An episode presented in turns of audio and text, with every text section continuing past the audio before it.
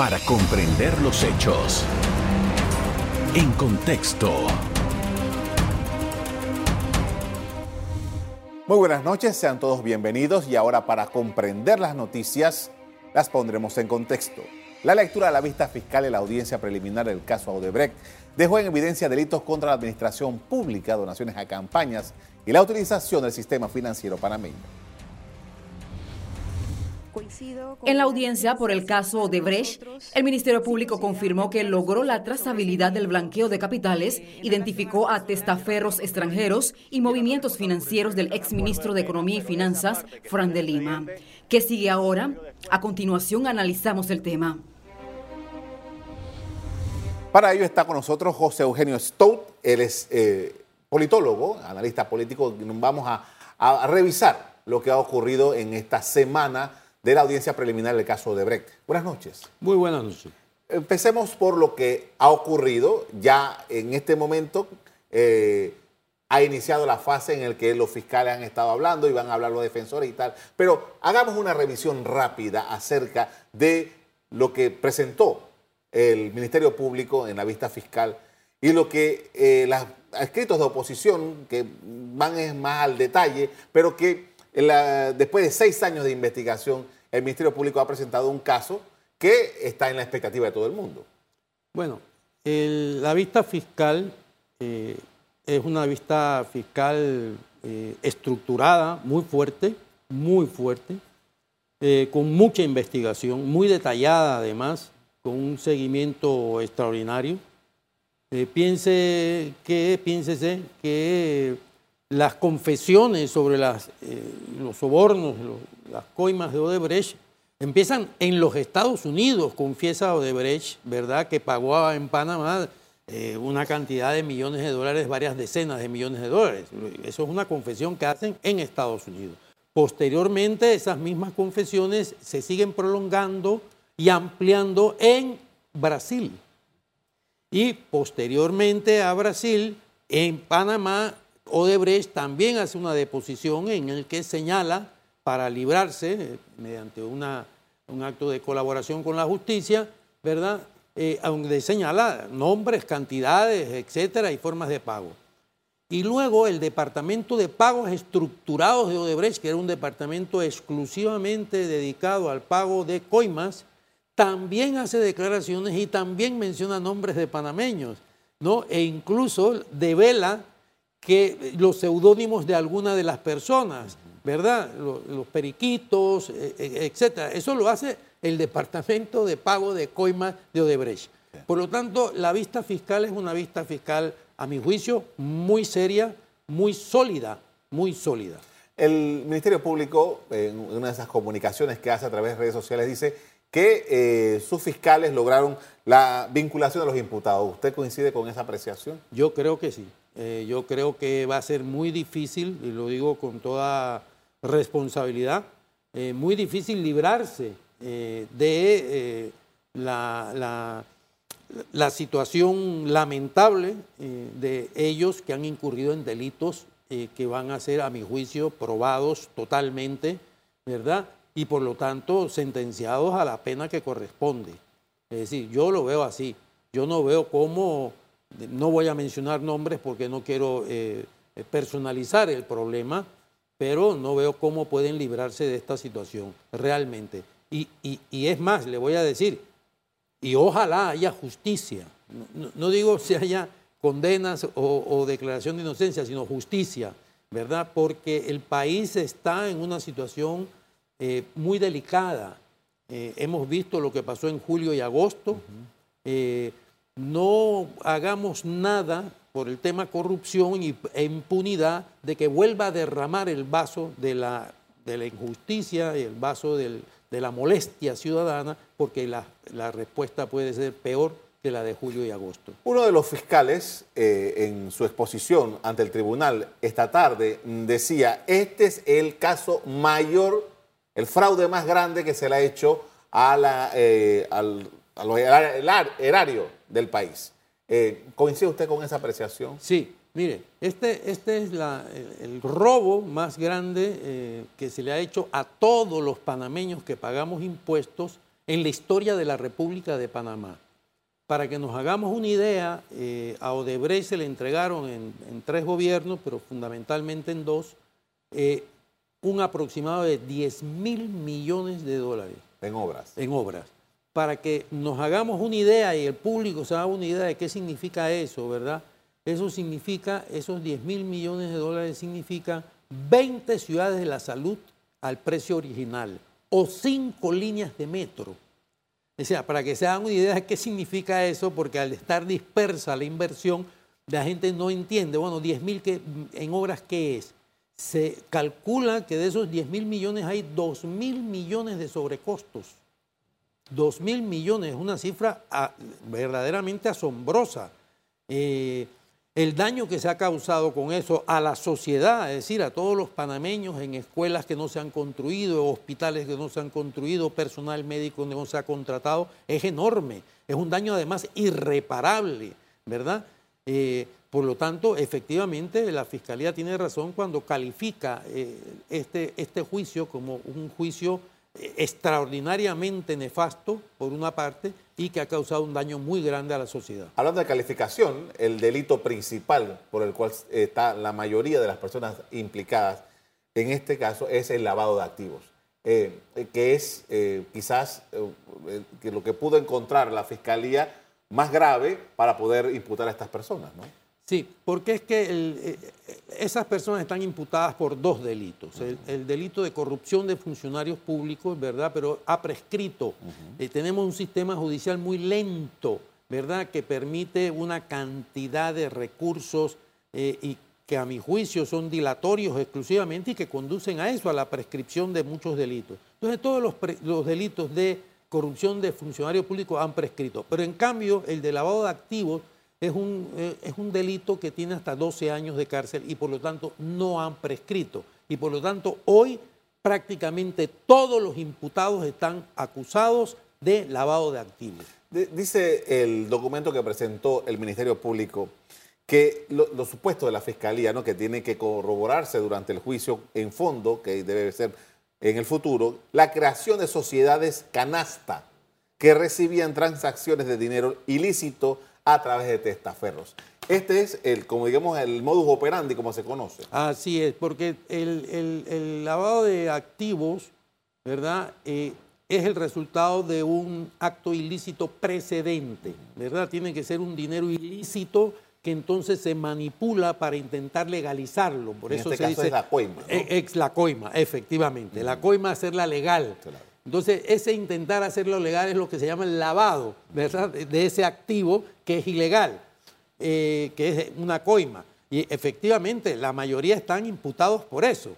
Eh, prácticamente todos. Es más, es tan difícil escapar de esta situación que muchos de esos eh, testaferros han confesado cuando se han visto con, como se dice, con el agua al cuello, han preferido confesar cuál era su participación y han solicitado colaborar con la justicia para reducir la pena o llegar a acuerdos de pena. Y hay un montón eh, que afecta a prácticamente todos los grandes eh, miembros del gobierno de Martinelli que están en este caso acusados, porque hay otros casos en que también aparecen otros altos miembros del gobierno. Esto es un juicio a dos gobiernos más que a dos personas, es un juicio a dos gobiernos. Esto es extraordinario. Con esto vamos a hacer una primera pausa para comerciales. Al regreso seguimos abordando, analizando esta audiencia preliminar del caso Odebrecht. Ya regresamos.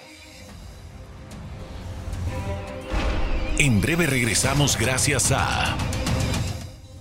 Estamos de regreso con José Eugenio Stott, el politólogo con quien estamos analizando lo que se ha conocido de esta audiencia preliminar del caso de Brecht, que ya está en su segunda semana. Eh, ¿Cuál es su eh, interpretación? El ritmo que llevamos en esta, en esta audiencia preliminar, lo que podemos esperar y de todo lo que hemos conocido, eh, el sistema de justicia, ¿cuál es la expectativa que tenemos de este sistema? Bien, empecemos diciendo que el sistema político panameño eh, es un sistema que está en crisis, ¿verdad?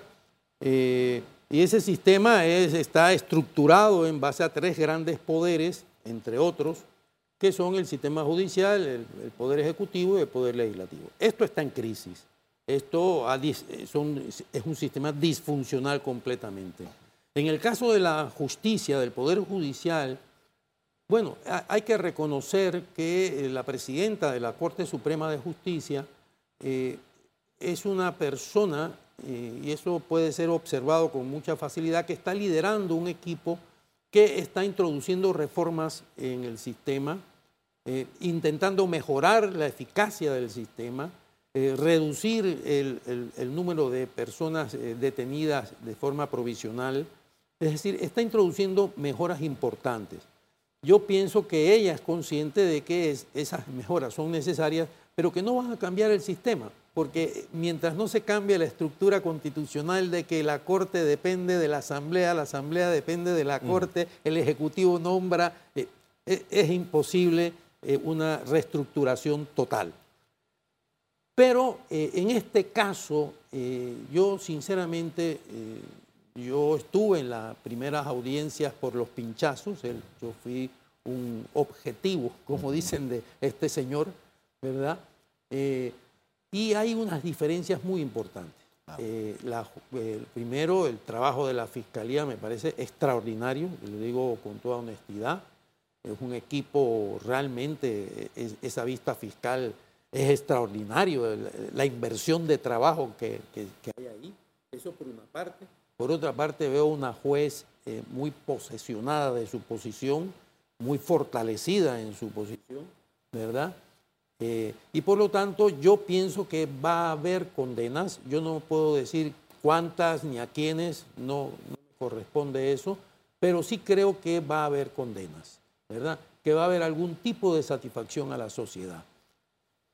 Eso no cambia las cosas, vuelvo y repito. Una cosa es eh, esas condenas de un hecho particular, de unos gobiernos particulares, y otra cosa es el sistema como tal que sigue generando corrupción, sigue generando eh, delitos eh, institucionales, etcétera. ¿no? Hay en este, en este caso en particular, Odebrecht, que hay 50 imputados y que hay muchos, que hay casos de gente que, como usted dijo hace un rato, confesó y que también hizo delación. O sea, eh, eh, hablaron y, señalaron a otras personas y, el entramado completo se pudo constituir gracias a eso.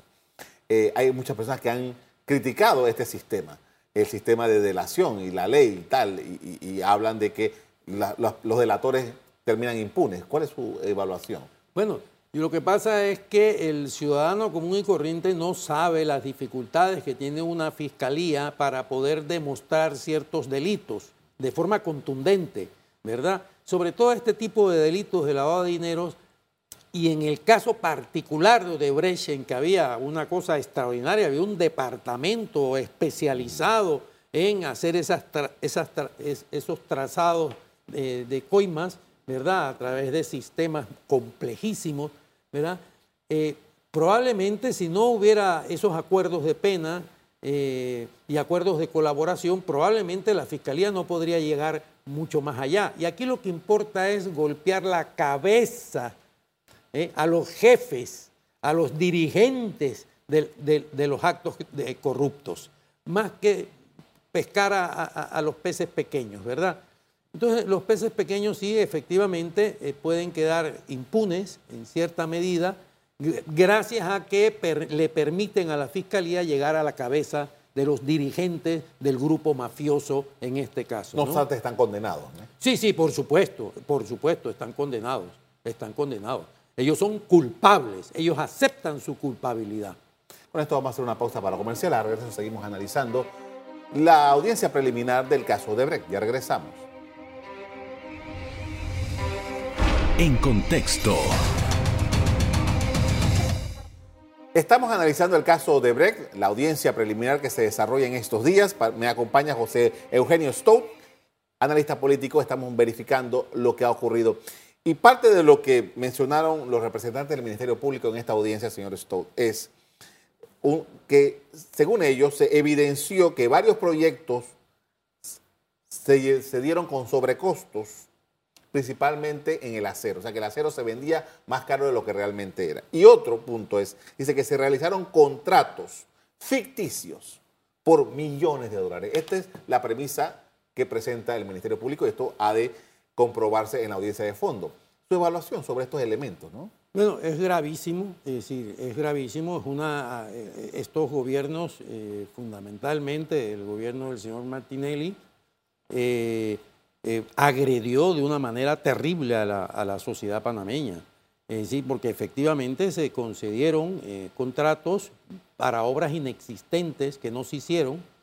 hay una, por ejemplo, realmente escandalosa y peligrosa además, en el aeropuerto internacional de Tocumen, en el que se le otorgó un contrato para cambiar unas tuberías paralelas a las pistas, tuberías de agua paralelas a las pistas, no cambiaron absolutamente nada y lo que hicieron fue una cerca perimetral que costaba el 5% del valor del contrato. Bueno, eh, y así operaron eh, también.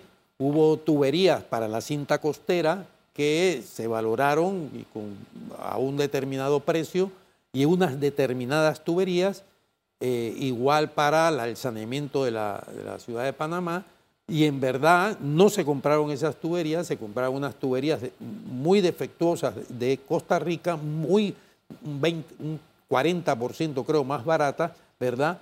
Y se instalaron ese tipo de material, ¿verdad? Claro, era la forma de pagar coimas eh, generosamente a quienes otorgaban estos contratos y la forma de que Odebrecht también tuviera unas sobreganancias, porque sobre su ganancia normal tenía parte de esos sobrecostos, se los quedaba Odebrecht también. Usted mencionó hace un rato que eh, esta compañía había recibido proyectos en Panamá por 10 mil millones de dólares. Así es. Eh, eh, es una cifra muy grande.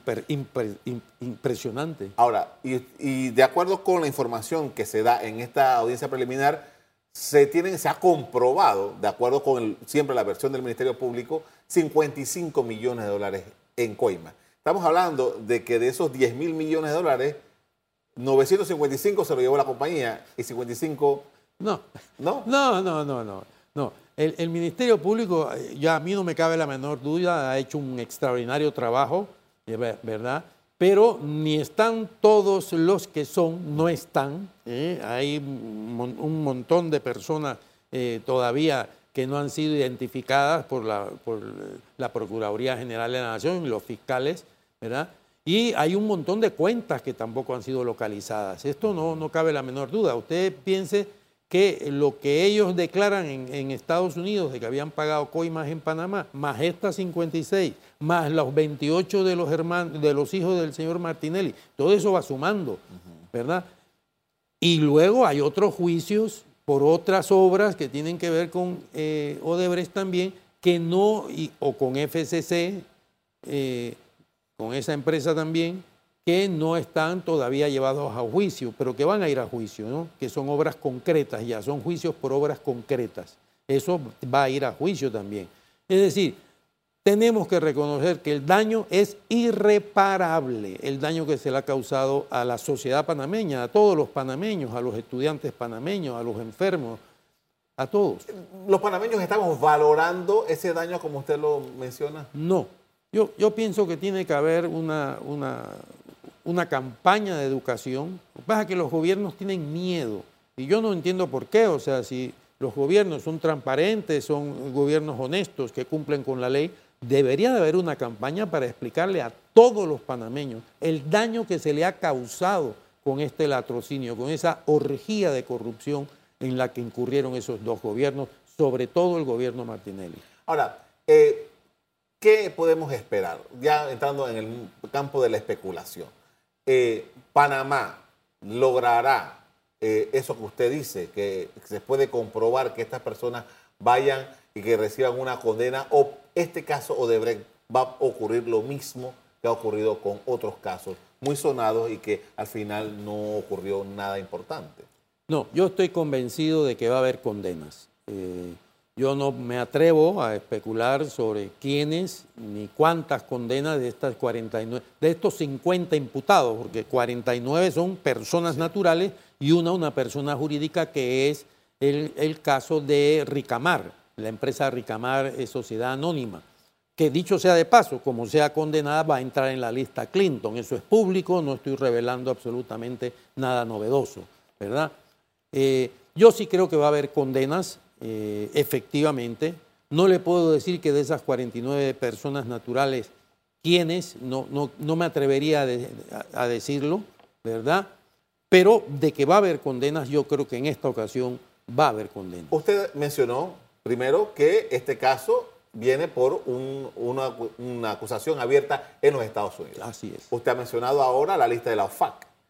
Y hay un elemento adicional eh, que es que en la audiencia participa un, funcionario de los Estados Unidos. ¿Qué valoración podemos hacer de esa presencia de ese funcionario allí? Bueno, eh, hay en efecto en el salón de audiencia hay un representante del Departamento de Estado de los Estados Unidos.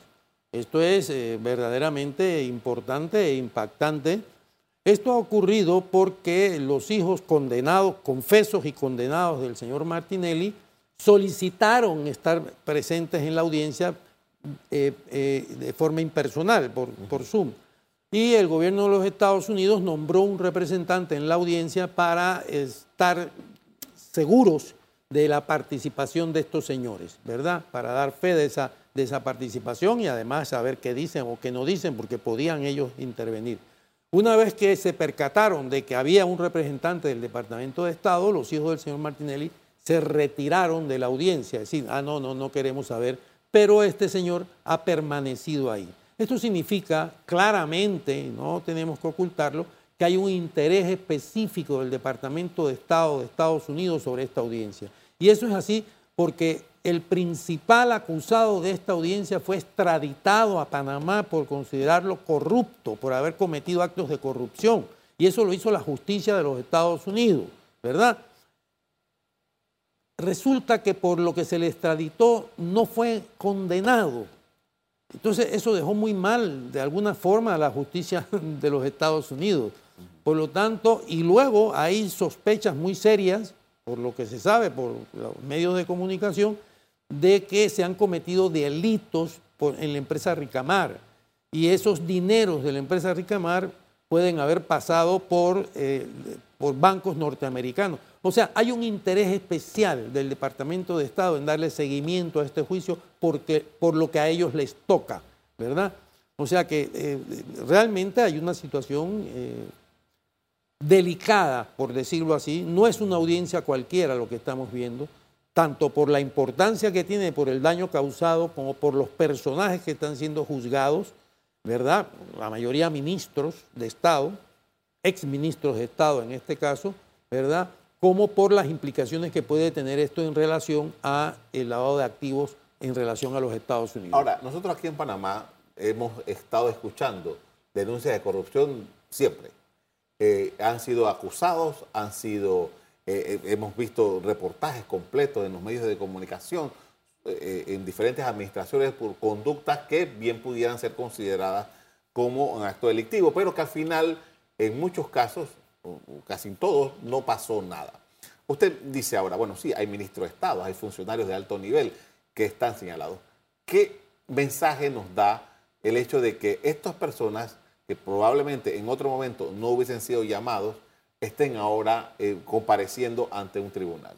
Bueno, el mensaje que manda, y es un mensaje para todos los gobernantes, para todos los gobernantes, y, remarco todos porque me da la impresión de que hay gobernantes que están olvidando las lecciones que va a dar este, que va a dejar este juicio, ¿verdad? Usted piense que la Asamblea Nacional está cometiendo actos abiertamente de corrupción, abiertos, o sea que no hay, no hay la menor duda ¿verdad? Sobre esos actos, usted piense que una, una asamblea que tiene más, de 7 mil empleados, es que da risa, de verdad, es, la asamblea proporcionalmente al número de diputados que más, empleados tiene en el mundo y que el presupuesto que ha utilizado de 206 millones de dólares, que va a terminar este año utilizando, da por resultado que es la asamblea más cara del mundo, del mundo. O sea, los actos de corrupción ahí son evidentes, cualquier investigación. Y me da la impresión que siguen jugando como si no estuviera pasando nada. Y yo le digo que los tiempos esos se están agotando, como se han agotado los tiempos en que no se le prestaba atención a los reclamos de la sociedad eh, civil, a, los movimientos sociales, y usted ya ve que ahora dos meses negociando, Se puede estar de acuerdo o en desacuerdo, pero ha habido una negociación muy seria. Va a continuar negociación sobre problemas fundamentales del país. Es decir, el país está, por así decirlo, alimentando su conciencia, abriendo sus ojos, aprendiendo. Y yo creo que los políticos de este país deberían entender que los tiempos pasados en que no pasaba nada están por terminar. Ahora, nosotros estamos hablando de un caso en que el, que el perjudicado directo es el Estado panameño. Así es. Eh, pero ¿dónde están las otras instituciones de control? Por ejemplo, aquí, eh, en el caso del patrimonio del Estado, la Contraloría no puede intervenir para verificar, eh, ven acá, pero si este dinero se usó de esta forma, no es un perjuicio para, para mí. Si esta obra no se realizó, como dice, si esto no se hizo como, hay, un perjuicio directo hacia a la propiedad del Estado. Así es. Eh, por ejemplo, el, para, para, ir a cosas obvias, ¿no? El presupuesto general de la Asamblea, que dicen, ah, es que la Asamblea es independiente. No, no, no, no. El presupuesto general de la Asamblea tiene que aprobarlo el ministro de Economía Finanzas y el presidente de la República, que quien es quien manda en el Ejecutivo, ¿verdad? El Ministerio de Economía y Finanzas no puede hacer nada si no está autorizado por el presidente de la República. Y el que tiene que realizar las labores de fiscalización de lo que sea, que sean siempre de, dineros públicos, es el Contralor General de la República. Si el Contralor fuera en la quincena que viene a la Asamblea y dijera, bueno, yo quiero saber dónde se sientan estas, estas personas, ya está, ya está, ahí está el delito. ¿Por qué no lo hace? Porque tenemos una debilidad y una complicidad institucional. Usted mencionaba el caso de una tubería de agua en el aeropuerto que debió haberse realizado y que, que dice que no se realizó. ¿Eso, dónde está la Contraloría? Bueno, eh, piense que la, Contraloría del, señor Martinelli era inexistente, ¿no? O sea, la, Contralora del señor Martinelli había sido una empleada del señor Martinelli, cosa que es ridícula, pero bueno, eh, así es, o sea, no tenemos un aparato jurídico que impida ese tipo de convivencia. Eh, le agradezco mucho por habernos atendido esta noche para hablar de este tema, muy amable. Cómo no, gracias a ustedes. A ustedes también quiero agradecerles que nos hayan puesto atención, como siempre los invito a mantener la sintonía de EcoTV. Buenas noches. Para comprender los hechos. En contexto. Revive este programa entrando al canal 1 de BOD de Tigo.